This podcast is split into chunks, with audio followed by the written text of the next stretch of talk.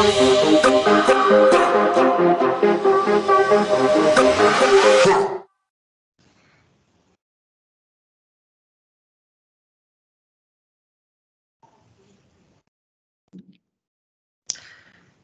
Savaşı'ndan herkese merhabalar.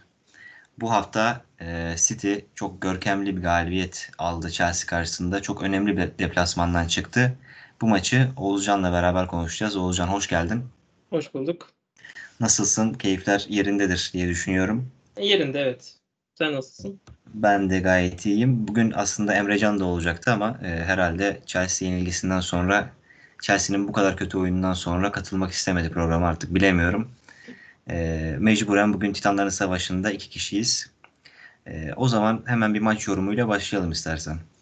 Ya bence Chelsea'nin e, rakip hücumdaki yokluğunu temsilen o da bizimle bir arada olmamayı tercih etmiş olabilir. Yani çok çok fazla kapalı bir Chelsea vardı. E, maçın başında yani üçlü savunma, iki bek, bir de orta sahada Jorginho, Kante'nin yanına bir de e, Kovacic eklenmişti. Mount'un sakatlığı nedeniyle yani iyice defansif. İlerideki Lukaku ve Werner haricinde e, kimsenin e, ofans yeteneklerinin defans yeteneklerinin üstün olmadığı bir takım aslında. Kovacic biraz oraya girer ama o da e, yani tek başına o topu ileriye götürebilecek tarzda bir oyuncu değil. E, hele daha sonrasında James'in sakatlanmasından sonra Aspilicueta'nın e, beke geçmesi bir de Thiago Silva'nın merkeze geçmesiyle iyice e, Chelsea'nin savunmaya geri, geriye yaksandığını e, gördük. Yani şöyle bir istatistik vereyim. İlk yarıda Chelsea'nin XG'si gol beklentisi 0.04'tü yani sadece. Ee, yani City adına e, görkemli bir galibiyet. Biraz e, inişli çıkışlı bir başlanan e, bu sezonda. Biraz şansa bir golle de olsa e, önemli bir galibiyet alındı. E, ilk olarak bu kadar söyleyeyim. Yeterli herhalde. E, geçen sene Tuchel geldikten sonra özellikle City'ye City karşı Chelsea'nin çok önemli bir e, galibiyet serisi oldu. Bunların tabii ki en önemlisi Şampiyonlar Ligi finalinde alınmış olan galibiyetti. Sence geçen yıldan e, bugünkü maçta kıyasla City'de değişen ne oldu Chelsea'ye karşı? Yani City'nin e, Chelsea'nin oyunu durdurması açısından yaptığı en önemli hamleler nelerdi? Yani e, City'de çok büyük bir değişiklik yok. Yani geçen yılki kadronun üstüne Grealish eklendi aslında. Yani e, genel olarak ya, temel olarak oyunculara baktığımızda aynı oyuncularla oynanıyor. E, ben mesela geçen yılki takım e, Chelsea City maçına oranla e, oyunda şeyleri görüyorum. Yani Bernardo Silva geçen yıla göre bence çok daha yükselişte bir performans var. Bugün bence maçın en önemli oyuncusuydu. Ben e, çok beğendim, çok bayıldım Bernardo Silva'nın oyununa. Sahanın her yerindeydi adeta. Her yerde bu baskı yaptı. Özellikle Chelsea'nin geçiş hücumlarında Bernardo Silva'nın katkısı çok büyüktü. E, Chelsea'de de bence Tuchel'in bir yanlış tercihi oldu. E, son maçta bu Şampiyonlar Ligi finalinde e, Havertz'i çok güzel kaçırmıştı. Bu, bu e, öyle bir kaçarak e, bir pozisyon yaratmıştı. Ve golü de o şekilde bulmuştu. E, Mount sakattı. Yani o konuda e, eli kısıtlıydı ama mesela bir Havertz hamlesi orta sahaya biraz daha ofansif bir hamle e, gelebilirdi diye düşünüyorum açıkçası. E, yani Chelsea yani City'de bir, tabii ki bir mentalite var. Yani üç kere bir takıma kaybederseniz dördüncü maça çok daha motive başlarsınız. Zaten Guardiola'nın kariyerinde bir aynı takıma ve aynı teknik direktöre dört kere üst üste kaybetmek yok. Yani Guardiola için de çok büyük motivasyondu. City adına da çok büyük bir motivasyondu. Bir de bence demin dediğim gibi e, Tuchel'in hatası da buna eklenince e, City adına e, e şey oyun olarak hakim ama skor olarak 1-0'lık bir galibiyet geldi. Aslında bugün çok daha farklı bir skor olabilir. Çok net pozisyonlar kaçırdı City.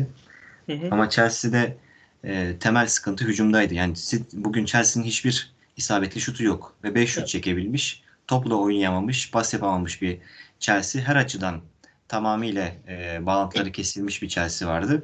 Ama bence en önemli istatistik bunu Twitter'da gördüm. Lukaku ilk 30 dakikada topa sadece 4 kez dokunmuş. Yani Lukaku sezona çok iyi başladı. E, artık çok farklı bir seviyede olduğu konuşuluyor. Ama bugün Lukaku'yu durduran bir City vardı. Ve aslında şunu sormak istiyorum. Lukaku'yu durdurmak bugün e, Chelsea'yi durdurmak anlamına anlamına da mı geliyor? Ee, öyle diyebiliriz çünkü şu an e, yani özellikle Chelsea'nin bu dizilişte çıktığı ortamda e, Chelsea'nin ofansif gücünün tamamını neredeyse Lukaku oluşturuyor. Yani hatta Chelsea'nin yakaladığı bir net pozisyon vardı. Kanatta Lukaku topla buluştu. İçeriye çevirdi. Son anda City savunması ayak koydu. Mesela orada bile yani aslında pozisyonu yine Lukaku'nun kanatta yarattığını görüyoruz. E, ki o 5 şut istatistiğine şunu da ekleyeyim. O 5 şuttan hiçbir tanesi Lukaku'nun değil. E, iki tane Werner, iki tane Alonso, bir tane de evet. Kovacic şut atmış. Onun dışında Lukaku'nun şutu bile yok bu maçta. Çok iyi kilitledi. Zaten Diaz da bence maçın en önemli isimlerinden biriydi. Diaz orada e, Lukaku'yu e, iyi kilitlediğini düşünüyorum. Genel olarak takım savunması olarak da City orada şey yaptı. O e, Chelsea'nin geçiş hücumları yaptığı sırada Rodri ve Silva özellikle e, ki e, Rodri bazı pozisyonlarda Cancelo'ya kadar geldi. Cancelo'ya yardıma kadar geldi. Çiz, sol çizgide bile gördük. Bernardo Silva sahanın her yerinde o baskıyı yaptı. Çok o, o yüzden öne çıkarmamın sebebi o. E, bu arada Rodri'nin sola gitmesi de şeyden muhtemelen e, zaten yayında maçın yayınında Emre Özcan da bahsetti. Solda e, hem Cancelo hem Grealish var. Grealish bazen savunmada e, eksiklikler yaratabiliyor. Yani bazen savunmaya koşmayı unutabiliyor. Cancelo da sağ ayaklı bir bek olduğu için e, daha merkeze gitmeye e, hevesli bir oyuncu. Oradaki yaratılabilecek boşluğu aslında Chelsea e, e, şey yapabilirdi, kullanabilirdi ama orada da Rodri'nin oraya gelmesi çok büyük bir fayda sağladı. E, yani Guardiola maçı güzelce okumuş, planını ona göre yapmış ve sonunda galibiyeti almış oldu bu, bu sayede. Evet plan demişken Chelsea'nin geçen sene çok bence karmaşık bir yapısı vardı. Tuhal geldikten sonra daha düzene oturdu. Kimin ne oynayacağı belli oldu ve geniş bir kadrosu da var. Tabii forvet hattında Werner sürekli eleştiriliyordu. Fakat e, Chelsea'nin en önemli avantajı e, mesela Havertz'i kilitledik diyorsunuz. Bir anda Werner çıkıyor, bir gol atıyor. Werner'i kilitledik diyorsunuz, başka bir oyuncu çıkıyor. Böyle bir avantajı vardı ama özellikle bu sene benim kendi kişisel görüşüm Lukaku geldikten sonra Forvet'te böyle bir ismin olması herkesin ona karşı bir umut beslemesi yani Lukaku bu maçı çözecek, bu maçı halledecek diye bakması zamanla sanki Chelsea'de tek adama bağımlılık doğuracakmış gibi bir izlenim oluşturuyor bende. Bugün de zaten Lukaku'yu kilitlediler ve Chelsea'nin hiçbir hücum opsiyonu e, sağlıklı bir şekilde gelişmedi. E, bundan kaynaklı ben e, Lukaku'nun varlığı zamanla Chelsea'de tek oyuncuya bağımlı bir oyuna dönüşür gibi e, düşünüyorum. Senin bu konudaki düşüncelerin neler? Ya olabilir tabii ki. Yani e, bunun böyle olmamasını sağlamak aslında Tuchel'in elinde. Ama Tuchel bunu ne kadar istiyor onu e, öğrenmek lazım. Yani mesela bu maçta bir Havertz hamlesi gelseydi daha önce bahsettiğim gibi e, çok daha faydalı olabilirdi diye düşünüyorum. Çünkü Havertz o sürpriz koşuları yaparak savunmanın dikkatini dağıtabilen bir oyuncu. Özellikle e, bütün savunmanın gözü Lukaku'da. Yani nasıl Chelsea'li oyuncular Lukaku'yu arıyorsa City'li oyuncular da Chelsea bir hücum yaptığında Lukaku'yu arıyor ilk olarak doğal olarak. Yani bu her, her rakip için geçerli. Ee, burada sürpriz bir koşu yapacak bir oyuncu varsa bu kişi bence Havertz olmalıydı. Çok kritik bir öneme sahip. Ee, Mount'un sakatlığı da bu yüzden bence Chelsea adına kritik bir öneme sahip. Mount da o tip hareketleri yapabilen bir oyuncu. Ee, onların olmadığını düşünürsek e, yani bu, bu dizilişte e, yani bazı pozisyonlar gördük mesela sağ çizgiden Kante'nin top taşıdığını gördük. Yani Kante sizin en defansif oyuncunuz olmalı aslında orta sahada. Yani ama e, baktığımız zaman bazı pozisyonları Kante üzerinden oynadığını gördük hücumda. E, öyle olunca da yani savunulması nispeten kolay bir takım haline geliyorsunuz. E, savunmayı da bu kadar geride kap, e, kabul ederseniz ya bir tane çarpar girer yani. Bu bunu da gördük. Bugünkü gol de aslında e, yani Cancelo şut attı top Jesus'un ayağında kaldı. O da vurdu. Yani o da çok net bir temiz bir ayak içiyle vurmadı. Yani sekip sekip girdi yani. Yerden sekti bir şeye çimden şey oldu. Böyle köşeye gitti top. Yani e, ama olur yani çok geriye kapanırsanız bir gün yemezsiniz, ikinci gün maç yemezsiniz, üçüncü maç yersiniz. Ya bu, bu da böyle maalesef. E, forvetlerden konuyu açmışken e, City geçen hafta puan kaybetti, gol atamadı. Bugün çok önemli deplasmanda şampiyonluğun en büyük adaylarından birisini yendi. Golü de Jesus attı. Ee, sence Jesus City şampiyon yapacak bir forvet mi yoksa yine ara transfer döneminde bir takviye gerekir mi? Ya biz bunu e, 93-20'de Alper'le de konuştuk. E, ya ikimiz de City'nin zaten bir forvet alması gerektiğini söylüyoruz. Yani e, forvetsiz oyun evet yani Guardiola'nın tercih ettiği bir şey. Ama çok da güven vermiyor. Özellikle ya bugünkü maçta da aslında bunu gördük. Yani City geldi geldi atamadı bazı pozisyonlar. Bu Şampiyonlar Ligi finalinde de öyleydi. Geçen haftaki Southampton maçı e, o kadar baskın olduğu bir maç değildi. Ama e, rakibin sizi kapattığı dönemlerde özellikle Pep Guardiola geldiğinden bu yana e, rakibin City'yi kilitlediği dönemlerde e, bir kanat ortası açma gibi bir şey başlıyor Manchester City'nin. Bir alışkanlığı başlıyor. E, ama yani forvetinde de atıyorum 1.70'lik Sterling oluyor. Yani bu ortaları istediğiniz kadar açın. Sterling bir kere vurur, iki kere vurur ama yani yanındaki adam 1.90. Yani e, ya çok iyi bir orta kesmeniz lazım ki e, atılan goller de o, o sayede oluyor. De Bruyne direkt kafasına atıyor Sterling'in. Boy dezavantajı farkı kalmıyor ama bu her zaman olmuyor. Yani rakip iyi savunma yaparsa, iyi de kapatırsa e, ve iç kanat ortalarına gelirse City kilitlenebiliyor. E, tabii dar alanlarda çok yetenekli oyuncuları da var. Yani De Bruyne olsun, Grealish olsun, Foden olsun. E, ama yani kilitlenme ihtimali var bu takımın. E, öyle dönemler için bence Santrfor'a ihtiyaç var. Ama e, Guardiola bunu tercih etmedi. Yani etmeyeceğini de söyledi. E, bakalım yani ben alınması gerektiğini düşünüyorum. Yani bu bahsettiğimiz oyuncu bence şey olmak zorunda da değil. Hani ne bileyim işte e, Ronaldo konuşuldu. İşte ya büyük bir san, isim santrfor olmasına da bence gerek yok. Sadece e, Türk Türk basınının klasik bir tabiri var ya yedek kalmayı sorun etmeyen. Hakikaten o gerekiyor aslında. Yani e, o sıkışan anlarda 70'ten sonra e, 65'ten 70'ten 75'ten sonra oyuna girebilecek e, ve ileride arkadaşlarına servis yapabilecek bir isim. Ya bu e, Ciro bile atıyorum olabilir e, bahsettiğim isim. Yani Ciro tipi de olur. Yani kafayla top da indirebilir. Yani çünkü orta kafa gole dönüyorsun. ileride santrforun yok. Yani çok temel bir eksiklik bu. E, o yüzden e, dediğim gibi bence bir santrfora ihtiyaç var. Yani Jesus'ta yeterli olduğunu düşünmüyorum açıkçası. Tabii burada biraz e, kişisel beğeniler e, ortaya karışacak ama e, Jamie Vardy'nin bir City macerası olsun isterdim. Çok sevdiğim, çok beğendiğim bir oyuncu. Hı. Ama bu yaştan sonra zor.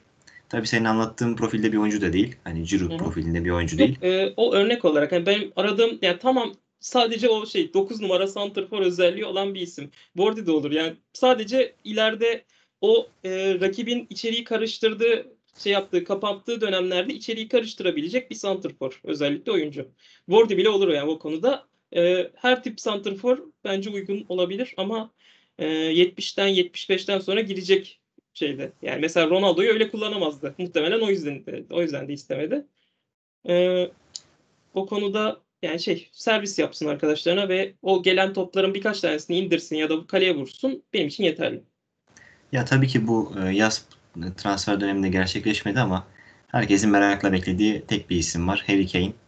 Evet Grealish çok büyük bir oyuncu. Çok keyif veren bir oyuncu ama Harry Kane başka bir seviye. Yani dünyadaki hangi takıma giderse gitsin o takımın bulunduğu konumdan bir iki gömlek daha üst noktaya çıkarabilecek yeteneklere sahip bir forvet.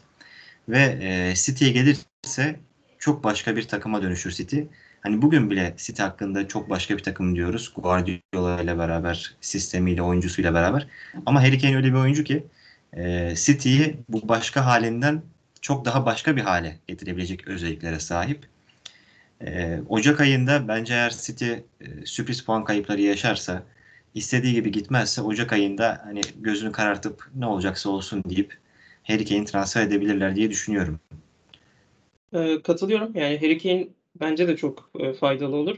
Ya çünkü e, yani Manchester City forvetinde eğer düzenli olarak oynayacak bir forvetin e, sadece gol atması beklenmez. Yani geriye gelecek, pas yapacak, e, takımını oynatacak, gerekirse arkadaşlarına servis açacak, al, servis yapacak, alan açacak bir oyuncu olması gerekiyor. E, Kane de geçen sezon bize bunları ne kadar iyi yapabileceğini gösterdi. Yani ligin asist kralı oldu bir kere en basitinden gol krallığının yanında. E, böyle bir oyuncu şu an Pep Guardiola'nın futbolun içinde inanılmaz bir fayda sağlar. Ayrıca maçı açamadığında o bahsettiğim e, doldur boşalt ortalara da vurabilecek bir isim. Yani tam şu an aslında Manchester City'nin forvetini forveti o olması gerekiyor. Yani oyun sistemi içinde. E, tabii ki Daniel Levy'nin elinden oyuncu almak çok zor. Yani o konuda çok değişik bir yönetim tarzına sahip bir adam. O yüzden de bir şekilde e, takımda tutmayı başardı Kane'i. Bakalım ilerleyen zaman neler gösterecek. Daha uzun yıllar kontratı var. Ama yani City'de bence yine e, bir zorlayacaktır. Bir şansını deneyecektir diye düşünüyorum. Yani kesinlikle tam hani e, full paket bir oyuncu. Her şey var. E, izlemesi çok keyifli bir oyuncu. E, umuyorum ki bu transfer gerçekleşir. Çünkü hak ettiği yer çok daha fazla Sayri Kane'in. e, Harry Kane'inden sonra biraz da. Chelsea'de Tuchel. Futbolu çok değişti takımın. E, üst üste galibiyetler geçen sene için söylüyorum tabii ki. Üst üste galibiyetler. Gol yemeyen bir Chelsea Şampiyonlar Ligi finalinde alınan e, bir galibiyet. Ve sonrasında bu sezon başladı. Bu sezon Lukaku transferi daha da güçlenmiş bir kadro. Ama bu sezonki belki de en önemli sınavlarında kendi evlerinde hiçbir varlık gösteremeden City'ye kaybettiler. Sence e, Chelsea'de şampiyonluğa olan inançta bir sarsılma olur mu? Ya ben olacağını düşünmüyorum. Ya bu oyun böyle bir oyun. Yani bu oyunda kazanırsanız e, rakibi çok güzel kilitledi, pozisyona girdi, attı denir. Ama bu oyunda kaybederseniz de çok kötü kaybetmiş olursunuz. Yani bu oyunla oynamanın en büyük dezavantajı da o bence. Yani çünkü e, girdiniz pozisyona atamadınız. O zaman şey şey diye savunmanız olabilir. Pozisyona girdik atamadık olabilir. Bir dahaki hafta atarız diye. Ama tercih ettiğiniz oyun bu şekilde oynamaksa e, sonuç almanız gerekiyor. Yani çünkü bu sonuç alma oyunu. Sonuç alma oyununda sonuç alamazsanız bu sefer yaptıklarınız çok kötü olduğundan da daha kötü görünür. E, mesela şöyle oynadı. Aynı bu şekilde bitti maç. E, Cesus'un attığı gol gelmedi. 90. dakika bir tane e, bu hatta Cesus'un attığı golden sonra bir tane offside pozisyonu vardı. E, offside pozisyonu diyelim ki geçerli oldu. Gol geçerli oldu. Cesus'unki sayılmadı. E, 1-0 kazansa Chelsea bu sefer diyecek. E, basında konuşulacak ki e, Chelsea çok iyi, çok iyi kitledi. E, City'ye e, do, düzgün pozisyon da vermedi ve maçı kazandı olacaktı. Yani e, bu sonuç odaklı oyunda buna bu şey çıkıyor. Yani yarın belki başka maçta kazanabilir ancak e, bu takımda ben e, biz 93-20'de de şampiyonluk adaylarını konuşurken şöyle bir cümle kurmuştum, kurmuştuk Alper'le birlikte. Yani Chelsea'nin futbolunun e, sezona yayılmasının nasıl olacağını göreceğiz. Çünkü e, eleme maçlarında çok güçlü bir oyun var, çok iyi bir oyun var.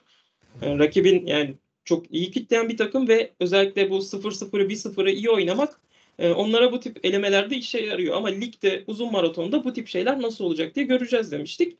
E, şimdilik fena da başlamadı ligi ama yani City maçı tabii önemli bir maç, kritik bir maç. E, Liverpool maçında da mesela e, gerçi orada bir kırmızı kart pozisyonu olmuştu yanlış hatırlamıyorsam ama onda da yani Liverpool'un daha pozisyona girdiği bir maçtı. Yani bu tip maçlarda e, sıkıntılar yaşayabilir gibi duruyor Chelsea ama asıl bence şampiyonun kilidini e, bu top 6 maçların dışındaki maçlar belirleyeceği için onlara karşı bu e, oyun sisteminin neler getireceğini görmemiz gerekiyor. Yani şu an elimizde çok az veri var. E, sezon ilerledikçe görmemiz gerekiyor bence. Peki o zaman e, taraftarlık kimliğini bir kenara bırakarak sence City bugünkü bu görkemli oyunundan sonra da e, şampiyonluğun en büyük adayı mıdır? Ya şöyle e, şampiyonluk adaylarını sıralarken zaten dört takımın öne çıktığından hep bahsetmi, bahsedilmişti e, buraya kadar. Yani bizim önceki programlarda da başka programlarda da.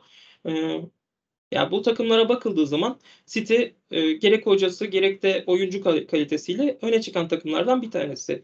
Liverpool Van Dijk'in sakatlıktan dönmesi ve şu an e, Salah'ın da inanılmaz bir formda olmasını düşünürsek e, Liverpool'u buraya gösterebiliriz. Chelsea'yi hala buradaki o adaylar arasında gösteririz. Bence United e, bir tık daha arkalarında bunların.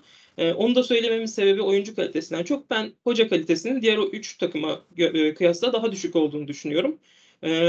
3 e, takım ve United'ın da ara, oraya e, girmeye çalışacağı bir şampiyonluk yarışı göreceğiz gibi geliyor. Yani e, ligde uzun zamandır 4 tak, 4 takımı geçtim. 2 takımla bile şampiyonluk mücadelesi e, çok bir süre görememiştik. E, en son iki takımla bu ikisinin de 100 puan civarı aldığı sezon görebilmiştik e, Liverpool City ikilisinin. E, öyle iki takımın koptuğu bir sezon açıkçası beklemiyorum. Ama üç takımın tepede olduğu, e, iki tanesinin belki bir ara bir, bir yerden sonra kopacağı e, bir mücadele bekliyorum açıkçası. Orada da en büyük adaylardan bir tanesi olduğunu düşünüyorum. Peki o zaman klasik bir şekilde bitirelim yavaş yavaş. Sence maçın adamı kimdi? Ben Bernardo Silva'yı çok beğendim. Yani birkaç kere söyledim bu programda. bir kez daha birkaç kere daha söyleyebilirim. Bernardo Silva'yı çok beğendim bugün. Ee, yani bence sahanın her yerindeydi zaten. Her yerinde o baskıyı yaptı. ya ben, benim zaten çok beğendiğim, yani City'deki oyununu çok beğendiğim bir oyuncu. Bugün de e, maçın adamı olarak onu söyleyebilirim. Bir de ikinci olarak da Ruben Diaz'ı söyleyebilirim. Çünkü Evet. E, Chelsea'nin geçiş hücumlarındaki bu tehlikeli hücumlarında mesela Lukaku'ya at- atılan bir pozisyonda Lukaku'yu hafif hafif ite ite şeye götürdü. E, ceza sahası merkezinden biraz daha kanada böyle bekin mevkisine kadar e, it- itti biraz. Mesela o pozisyonda çok e, başarılıydı. Hatta bu e, Lukaku'nun içeri çevirip Werner'in vuramadığı pozisyondu. Yani ilk yarıda Evet, evet. Chelsea'nin en net pozisyonuydu aslında. Orada bile Diaz'ın etkisini gördük. Zaten kaptan olarak da çıktı. E, yılın savunmasında kazandı Şampiyon Ligi'nde. Bu ikili ismi söyleyebilirim. Diaz'da Bernardo Silva'yı özel olarak beğendim. Rodri'yi de demin bahsettiğim gibi e, pozisyon olarak e, çok hoşuma gitti. Yani özellikle e, Kante'nin çıkışlarında Rodri direkt karşısındaydı. E, o yüzden Rodri'yi de oraya yazabilirim. Ama bir kişiyi seçmem gerekirse Bernardo Silva. Katılıyorum ben de Bernardo Silva ekstra olarak da Ruben Diaz derdim. Hayal kırıklığı olarak kimi seçersin? Hayal kırıklığı olarak yani bilemiyorum. E, Lukaku çok top alamadı. Lukaku normalde bu takımın bir şey yaratmasını beklenen bir oyuncu ama e, şut imkanı bile bulamadı. O yüzden onu şu an suçlamak çok e, doğru gelmiyor bana.